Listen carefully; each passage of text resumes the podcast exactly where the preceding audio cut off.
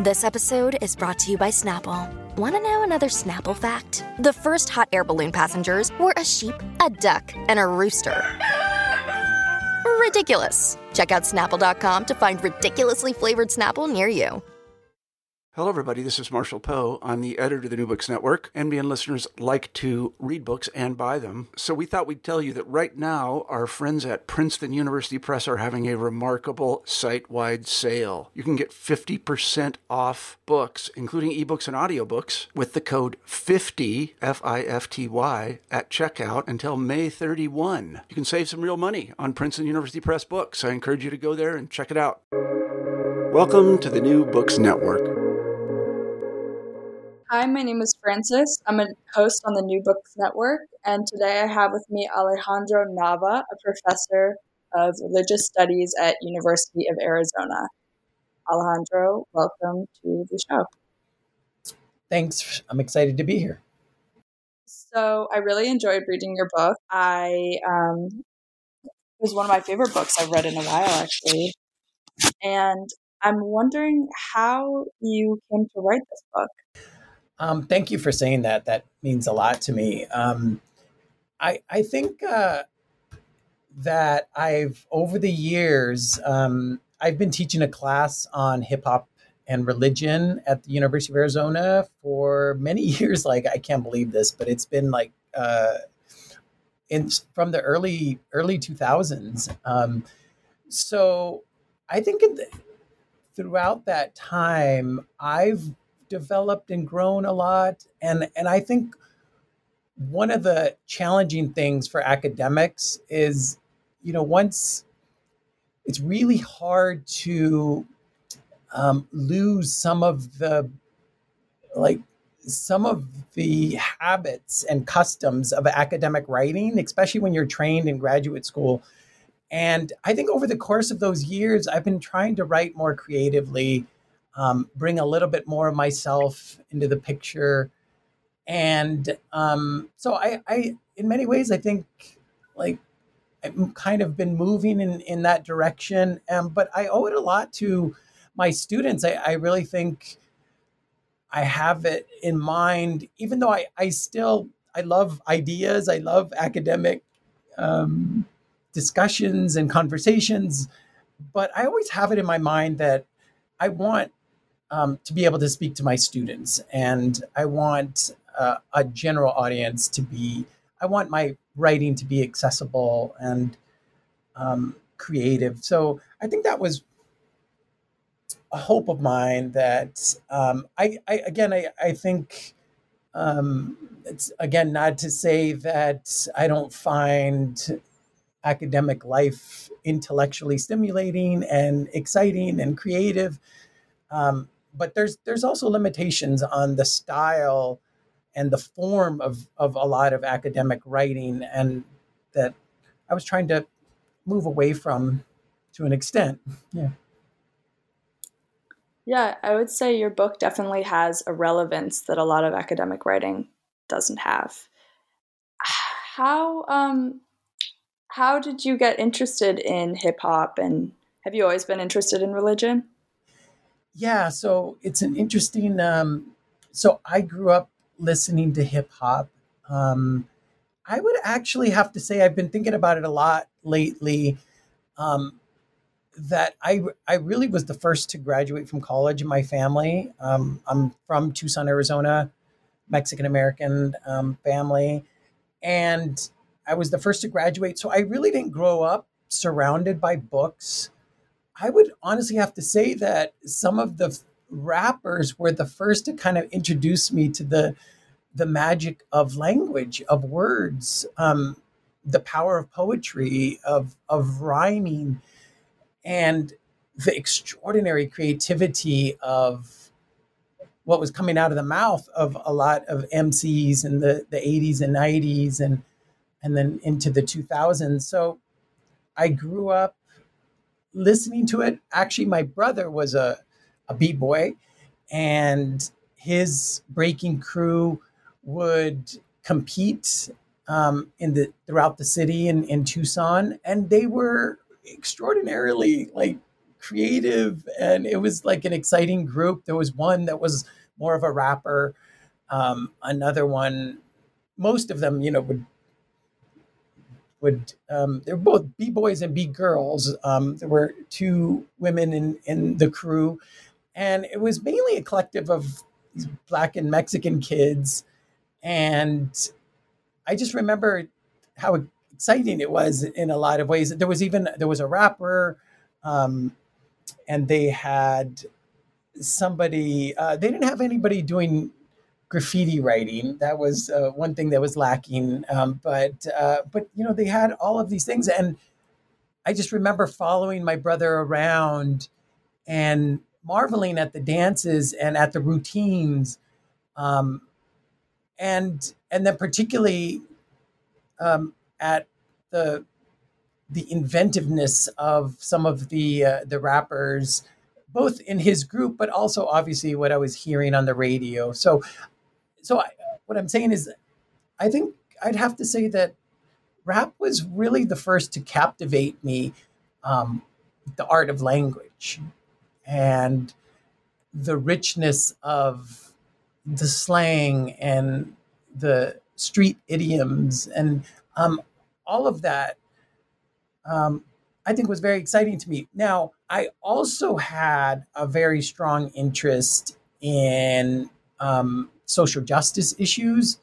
Um, I had an interest in religion um, that developed, um, and I decided to go to graduate school to pursue religious studies. Um, I was kind of, I was particularly interested in Latin American religion, um, and especially some of some of the movements called liberation theology that was coming out of the developing countries, especially in, Latin America.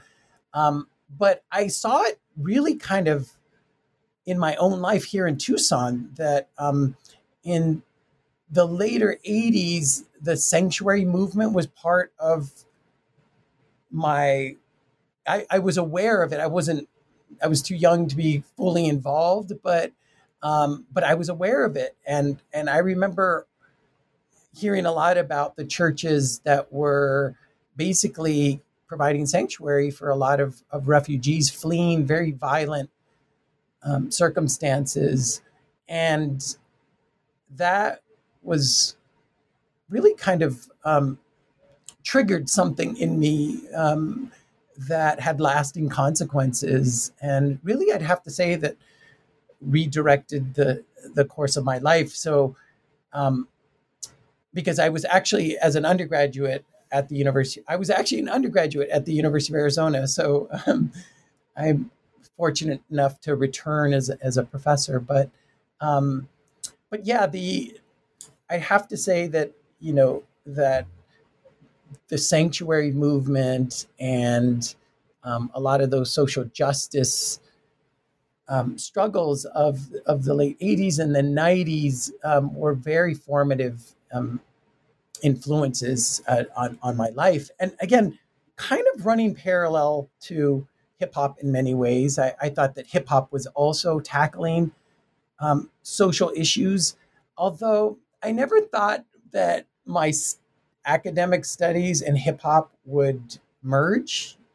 I, I always saw them differently. So um, I ended up at graduate in graduate school at the University of Chicago, and I remember again, I was pursuing basically like studies in um, philosophy of religion and and Latin American religion, and I stumbled into this lecture on, I think it was advertised as something like God and hip hop, um, and I was like absolutely fascinated because I, you know, I loved hip hop, but again, it was like a private interest I didn't see it connecting with my studies at the time. Um, so I didn't know who he was, but it turns out it was Michael Dyson. Um, I, I didn't know at the time who this professor was, but I was blown away by the lecture. It was on, you know, exploring religious elements of hip hop and um, and this was probably somewhere I vaguely have a memory of it, but it was like in the mid mid nineties. Um, so it was a very exciting lecture, and um, so when I got a faculty position in um, the early 2000s at the University of Arizona, I right away I thought I, I wanted to create a class on um, religion and hip hop, and um, they allowed me allowed me to do it, and it's been really a an exciting journey um, teaching the class at at Arizona. Great. So let's now jump into the content of the book.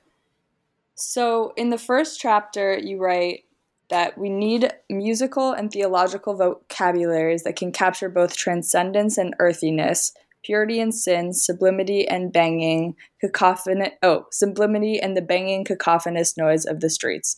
We need hip hop's low end frequencies to anchor us in the dirt and grime of the world. And that's a theme that you come back to in all of the chapters the anchorage to the corp to the corporal and, um, and physical or even the locality of the world rather than rather than something ephemeral and infinite or i guess in addition to something ephemeral and, and infinite. Why why is this anchorage an important aspect of a living and a vital religion? Yeah that's such a, a, an important question and, and it does run throughout my book. You're, you're so right. I i think that um, especially the perception of theology.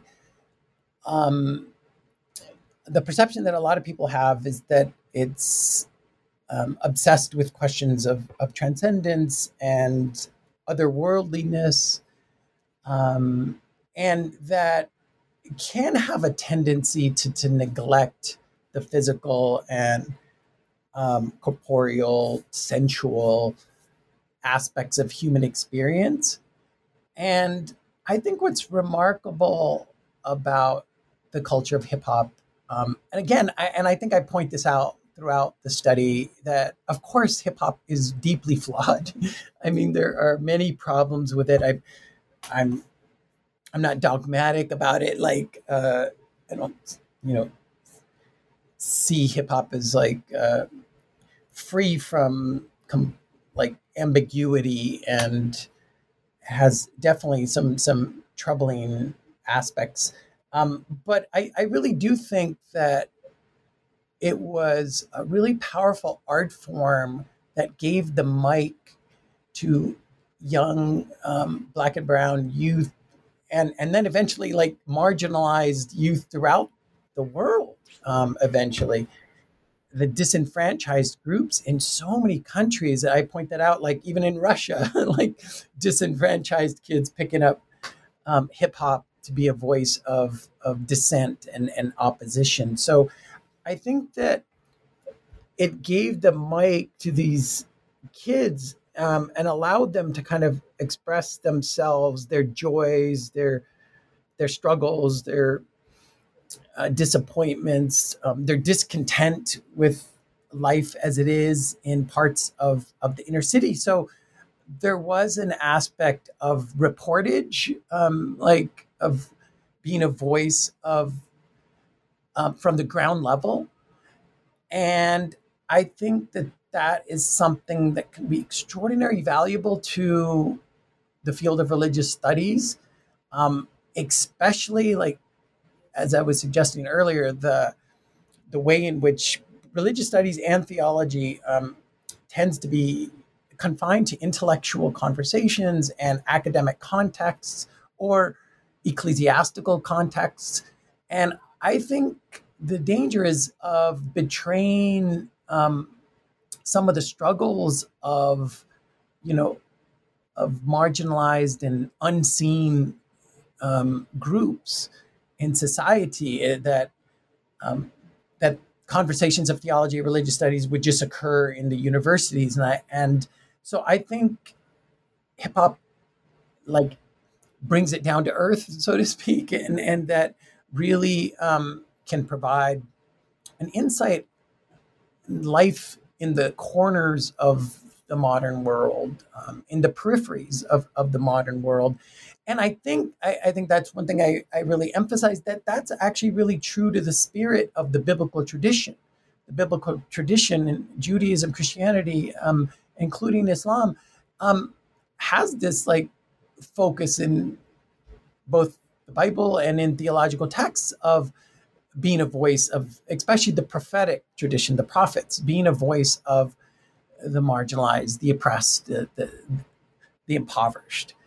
And so I think in that sense, um, I often tell my class that that I know we in our day and age we tend to think of like social justice concerns in a totally secular way. Um, but if you look at the biblical tradition, I mean, these were religious obligations and responsibilities, um, caring for the poor, the widow, the orphan, the stranger, um, was a religious expectation and, and command. So I think in that regard, that there can be a lot of there are affinities between hip hop's um, expression of the struggles of marginalized groups and um, but at the same time with all that said I, I think one of the things I, I start off with in, in the introduction is is that there's a tension in hip hop studies between those that s- speak of hip hop um, as I have just emphasized the the elements of social consciousness, the commentary, the social commentary, um, I think that there's some that really want to emphasize the importance of hip hop for social issues, social justice. And on the other hand, those that say, no, it's really not about primarily about social justice. It's about pleasure. It's about the beauty of the music. It's about rhyme schemes. It's about joy. It's about dance.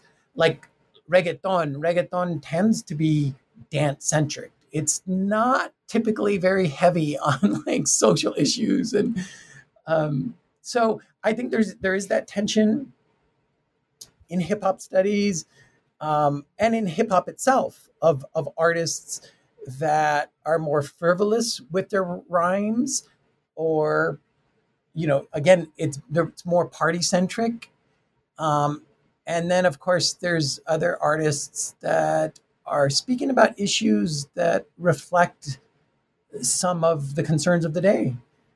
And I think hip hop has both, and um, that there's room room for both. Right, and it's not mutually exclusive. Also, I think like part of the t- part of that sensuality or taking part in the joy of hip hop can also be a radical experience. I love that. That's uh, that's exactly what I was trying to convey. Is that like again to to use um, when I talk about reggaeton in the later chapters of it's it's not always you know again um, I don't think you could reduce music in general to just the lyrics you know, music is obviously so much more than the lyrics. And again, that's another complaint I have with a, a lot of academic approaches to music is um, thinking that you could just quote these words and it, you know, it, it exhausts the meaning of a particular song. I mean, these are song lyrics. So it's like you have to understand the music and and the dance. Um, so with like reggaeton, I think it, it's through I think I use this expression um, defiance through celebration. So I think there's defiance through celebration, through dance, through the the the loud um, banging beats themselves can be meaningful, and I, I mean basically these young kids saying that we're here, we're present, you know, and that kind of rending rendering themselves visible is essential to it. And and you're so right. It's it's not always just like in the socially conscious lyricism. It's interesting because it f- seems like such a different experience of religion itself. Like worship uh, there's like a a trend of like I think you call it like middle class or suburban white middle class Christianity or Catholicism that's that's worship it's worship with it's without rhythm it's without like yeah. so much song the point is transcendence into another sphere rather than music that's going to bring you mm-hmm. to where you are bodily yes yes is that is the is it just a different experience of religion that that music's informing this type of music yes so um again when i get to the um, chapters on on reggaeton I, I, specifically turn to the issue of dance more specifically um, because i think you're so right that religion in general has typically been suspicious of dance um, that's not always true in, in other religious traditions. Like the, I love some of the, the stories of in uh, Hinduism and in, in Indian religious traditions where you know the gods are portrayed as dancing, but you don't see that much in the Jewish and Christian and Islamic traditions. There's greater suspicion of dance. It's connected to the body, it's connected to sexuality, and so especially if you look at like the history of American Protestantism, there was like fears of of dance, um, going back to rock and roll, um, gyrating hips, and all that kind of sexuality. Um, it was also racialized, so there was a lot of um, that associations not only with the body, but it was seen as um, associated with black traditions, and so there's it's connected to, of course, racism. Um, and so, yeah, generally speaking, in Christianity, and I think that generally holds true for, for Catholicism as well, that the music was very ethereal um, and supposed to put you in a mood of meditation, but it never ever rocked the body. I mean, it never moves the body. And unless again think of the black church like obviously where it's much more sensual much more bodily um, much more joyful and um, i but but yeah so that that issue of again the the suspicion of religious traditions towards dance the body and sexuality are are deeply connected um, in that regard. And I think obviously hip hop um, and music in general is it kind of expands the horizon of allowing us to see and experience um, transcendence in various ways that it doesn't need to be confined to um, a church setting, a church ritual, a church ceremony. Um, that there's ways, and so that's why I invoke um, at the beginning Saint Ignatius of Loyola the, the very simple notion that God is in all things. Um, one of his maxims, and uh, I think that's an important insight, and, and, the book kind of follows that idea that um, that God can be in in all things, um, including uh, the culture of hip hop. That reminds me of something that William James wrote about pluralism or pluralistic pantheism, he called it, which is not obviously what we're talking about right now. But he does critique monotheism for alienating us from God or from the idea uh, or from the divine, really. Because if we're thinking of God as something infinite and something apart from us, we can't really take any meaningful part in it because we're we're corporeal beings. We're not infinite. We're not we're we're here on this earth. So I think that talking about music within hip hop this way seems like a really makes it seem like a really interesting way to connect us with that kind of infinitude in that like the music through the music we can be both anchored to the earth and also we can be you know, connected with the divine. Yeah, I think, um, I guess to put it really simply, that there's this typical um, tension in religious traditions between what's called transcendence and immanence. You know, God's presence in the earth, God's presence in the rivers and trees and lakes and animals and and in each other. Um, and typically, that's the sense of immanence is also what Christianity is understood by incarnation. So being taking flesh. And but unfortunately, I mean, I think Christianity acknowledges God taking flesh in the figure of Jesus, but um, and in creation. If you look, read especially the history of Catholic theology, there's a strong emphasis on God's presence in creation, like uh, Saint Francis of Assisi or something, um, who saw God in animals and you know brother sun, sister moon.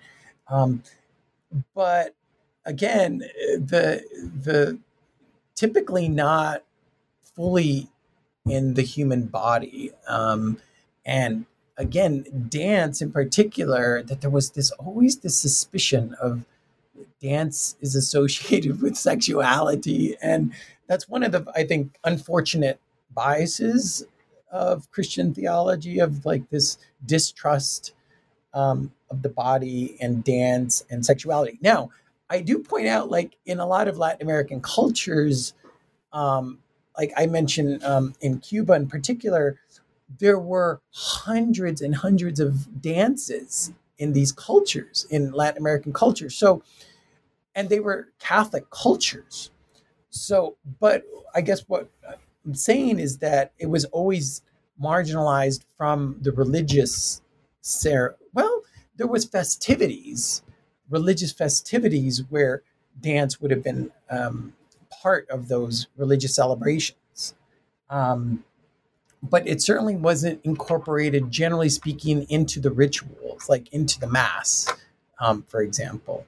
Um, so yeah it's it's uh, it's an interesting um, issue of like the how Christianity and why Christianity developed such pejorative connotations of like the body and sexuality. Right. But that's beyond the scope of my book. but it does seem like you're talking about how hip hop is overcoming that and like especially in the chapter on Kendrick Lamar, I remember you you say that he's not interested in that God. He's not interested in that God of white supremacy and he's interested in a black Jesus. One that can deal with with the, like yeah. the human and the immediate. Yeah, that was exactly what I was um, getting at with um, with Kendrick Lamar, and and obviously he uses it metaphorically, of course, but but for him, God's blackness is something like you know the identification of God with the struggles of marginalized groups and that and and I think that's true to Christianity that Jesus embraces the outcasts of society.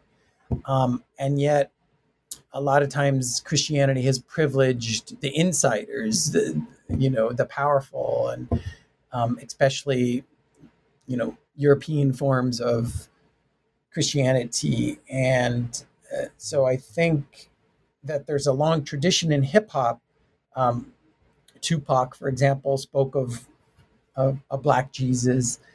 Um, that obviously goes back before hip hop, of course, um, and that you know wants to kind of reframe our understanding of of God through a different lens and uh, looking at it through different non-European experiences and symbol non-European symbols and images. And again, the point is not which a lot of critics of wokeism this day is very popular to bash um, wokeism, but I think what people are arguing for is not necessarily to jettison all European conceptions of God or Christianity. All people are arguing for is inclusion. Like to be more broader, to include different human experiences um, into our idea of God. Um, and uh, I think um, really ultimately, um, the the trends of that term wokeism. Like literally, what it means is being wakeful, uh, being aware, being socially aware, and believing that the United States needs to grapple with the history of racism, and um, that we need to have a, a racial, as people have said recently, like a, a reckoning with with race. And I think the critics of so-called wokeism is are are basically arguing that we don't need a racial reckoning. um, there aren't problems of racism in the history of our country, and um, so because I do point out at at the outset of the book that um, that there is always those like swings in hip hop, and not just hip hop, but in music in general, or in art. The studies of of art, like is art just for art for art's sake, or should it be something more meaningful? Um, and I said that in hip hop, you have these like ebbs and flows. You have pendulum swings where sometimes it's just escapist, where it's just like like somebody like Biggie. He was like a master at like his rhyme schemes and his flow and his voice, like the baritone voice. He was just such a master with um, rapping, with the art of emceeing. And he was again he's not necessarily talking about social so issues so it there's aspects of where hip hop can be escapist like um, sometimes we need relief from um, the struggles of the day um, but there's pendulum swings and then i think around 2010 maybe um, the pendulum started swinging and you start seeing an uprising in voices that want a meaningful content. Um, in other words, like combining, somebody once says both the music and the meaning. Like, so I think from 2010 on, there was a, a stronger sense of like people want more meaningful messages and more inclusive that include different experiences that are more maybe gender bending and um, you see this in like reggaeton and like Bad Bunny, who is like like in the Met Gala. I mean, he typically likes to play with gender, and um, so I think people want more meaningful content and are tired of like the hip hop that is only like is com- misogynistic and you know um, can be anti-gay and you know that I think for good reasons um, has been called into question. Right. I think, well, I think Kendrick is someone who is really good at bridging both of those things. Like, just so musically rich, but also just lyrically, like, insane. Um, and I also wanted to talk about how, like, religion in Kendrick's music, Kendrick's music is, um, is so like multifaceted and so complex. There are a lot of different layers to it I found like from from what you were saying. I just had I listened he's my favorite artist ever. So I've been listening to him forever, but I I just heard so many new things after reading your book. Like one layer being that there are biblical metaphors and symbolism like you talk about how he uses water in his song Thirst and fire in The Blacker the Berry. Then there are also biblical figures directly discussed, like Lucifer. He talks about Lucy, um, angels, and the Messiah. And then you also have the sonic quality of the music itself, which is spiritual and jazzy in and of itself, but also really intense and like bass heavy at times it can be both guttural and transcendent. So I would love to discuss all of those layers, starting with with the metaphors. Like, what are some of the metaphors you notice in in his music?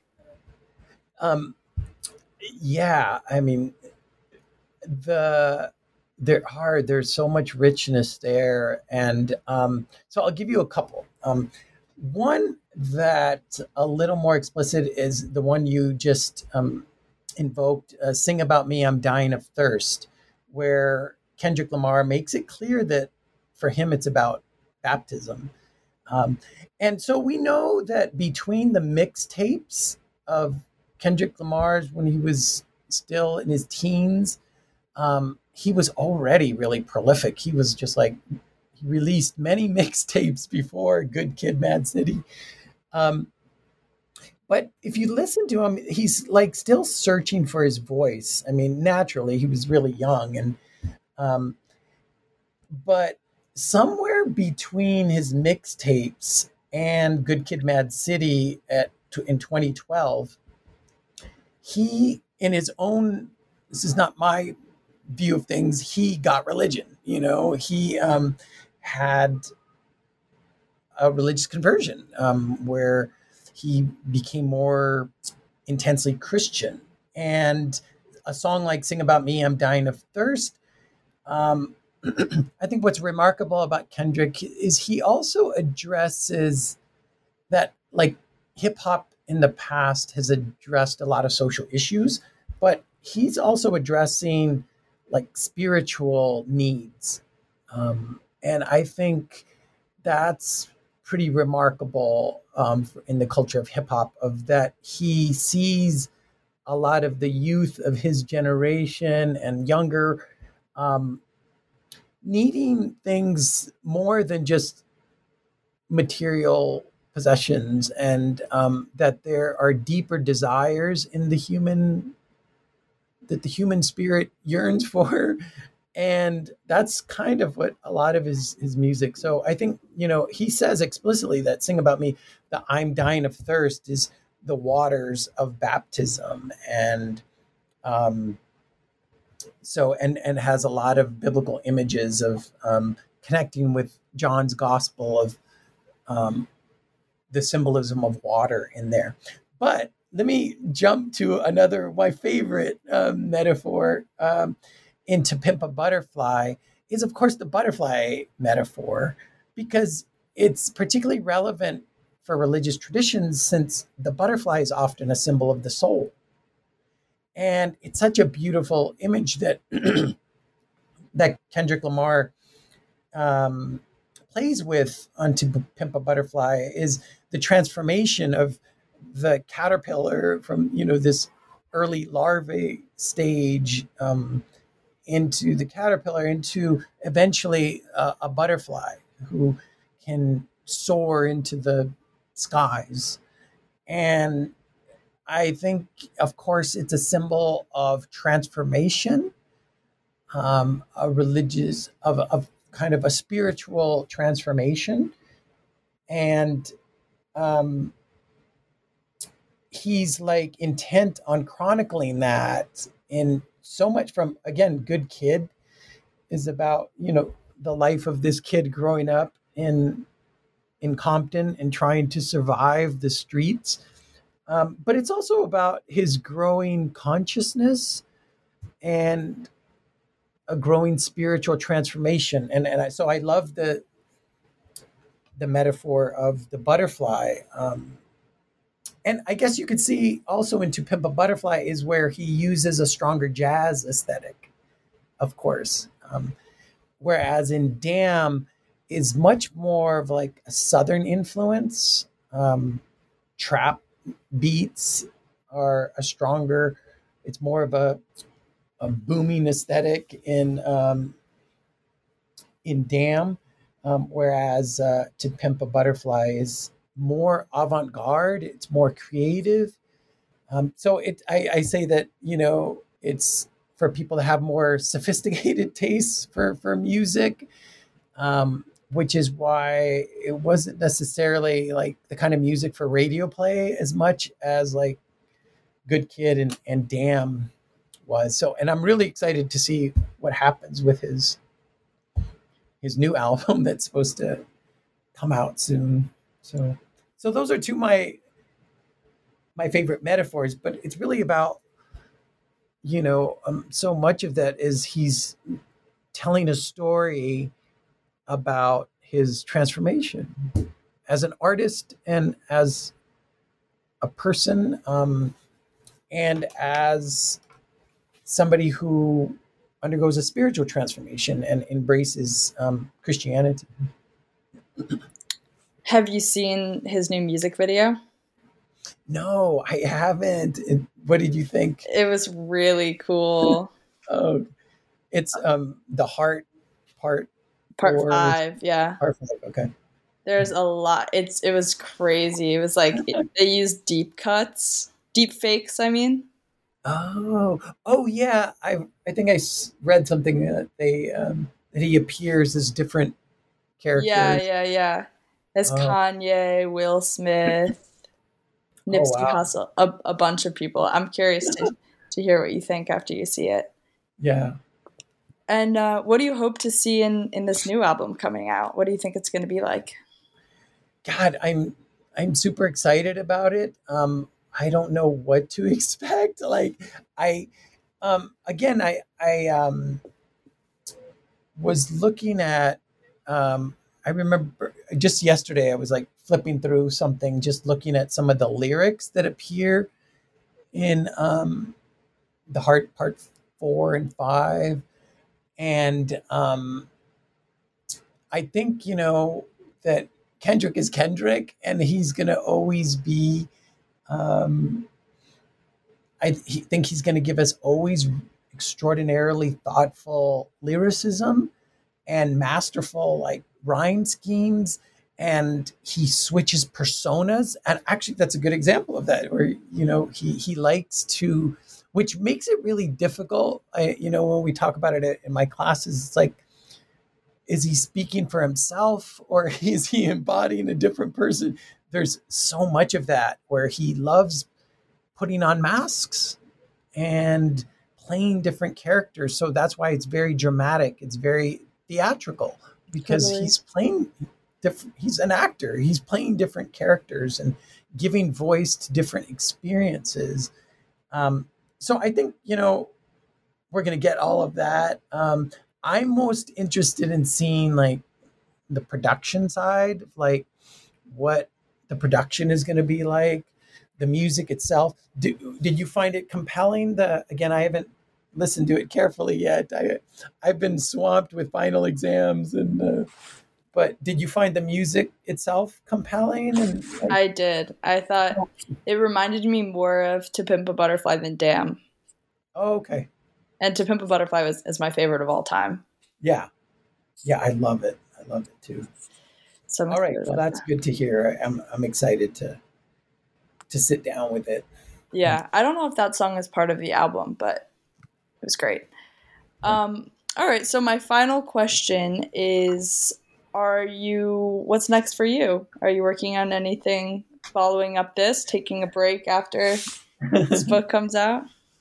Yeah, I mean, I'm um, in many ways, I'm still. Uh, you know, I still teach this class on, on hip hop and religion, and I there's just so many different dimensions of hip hop that, and I think that the thing that's interesting about pop music in general these days is how fast it changes, and I think the culture that we live in is always obsessed with the new like the fresh like what's who's coming out next, and which can be problematic too. Because I, I mean, if you're an artist, I could see the pressure.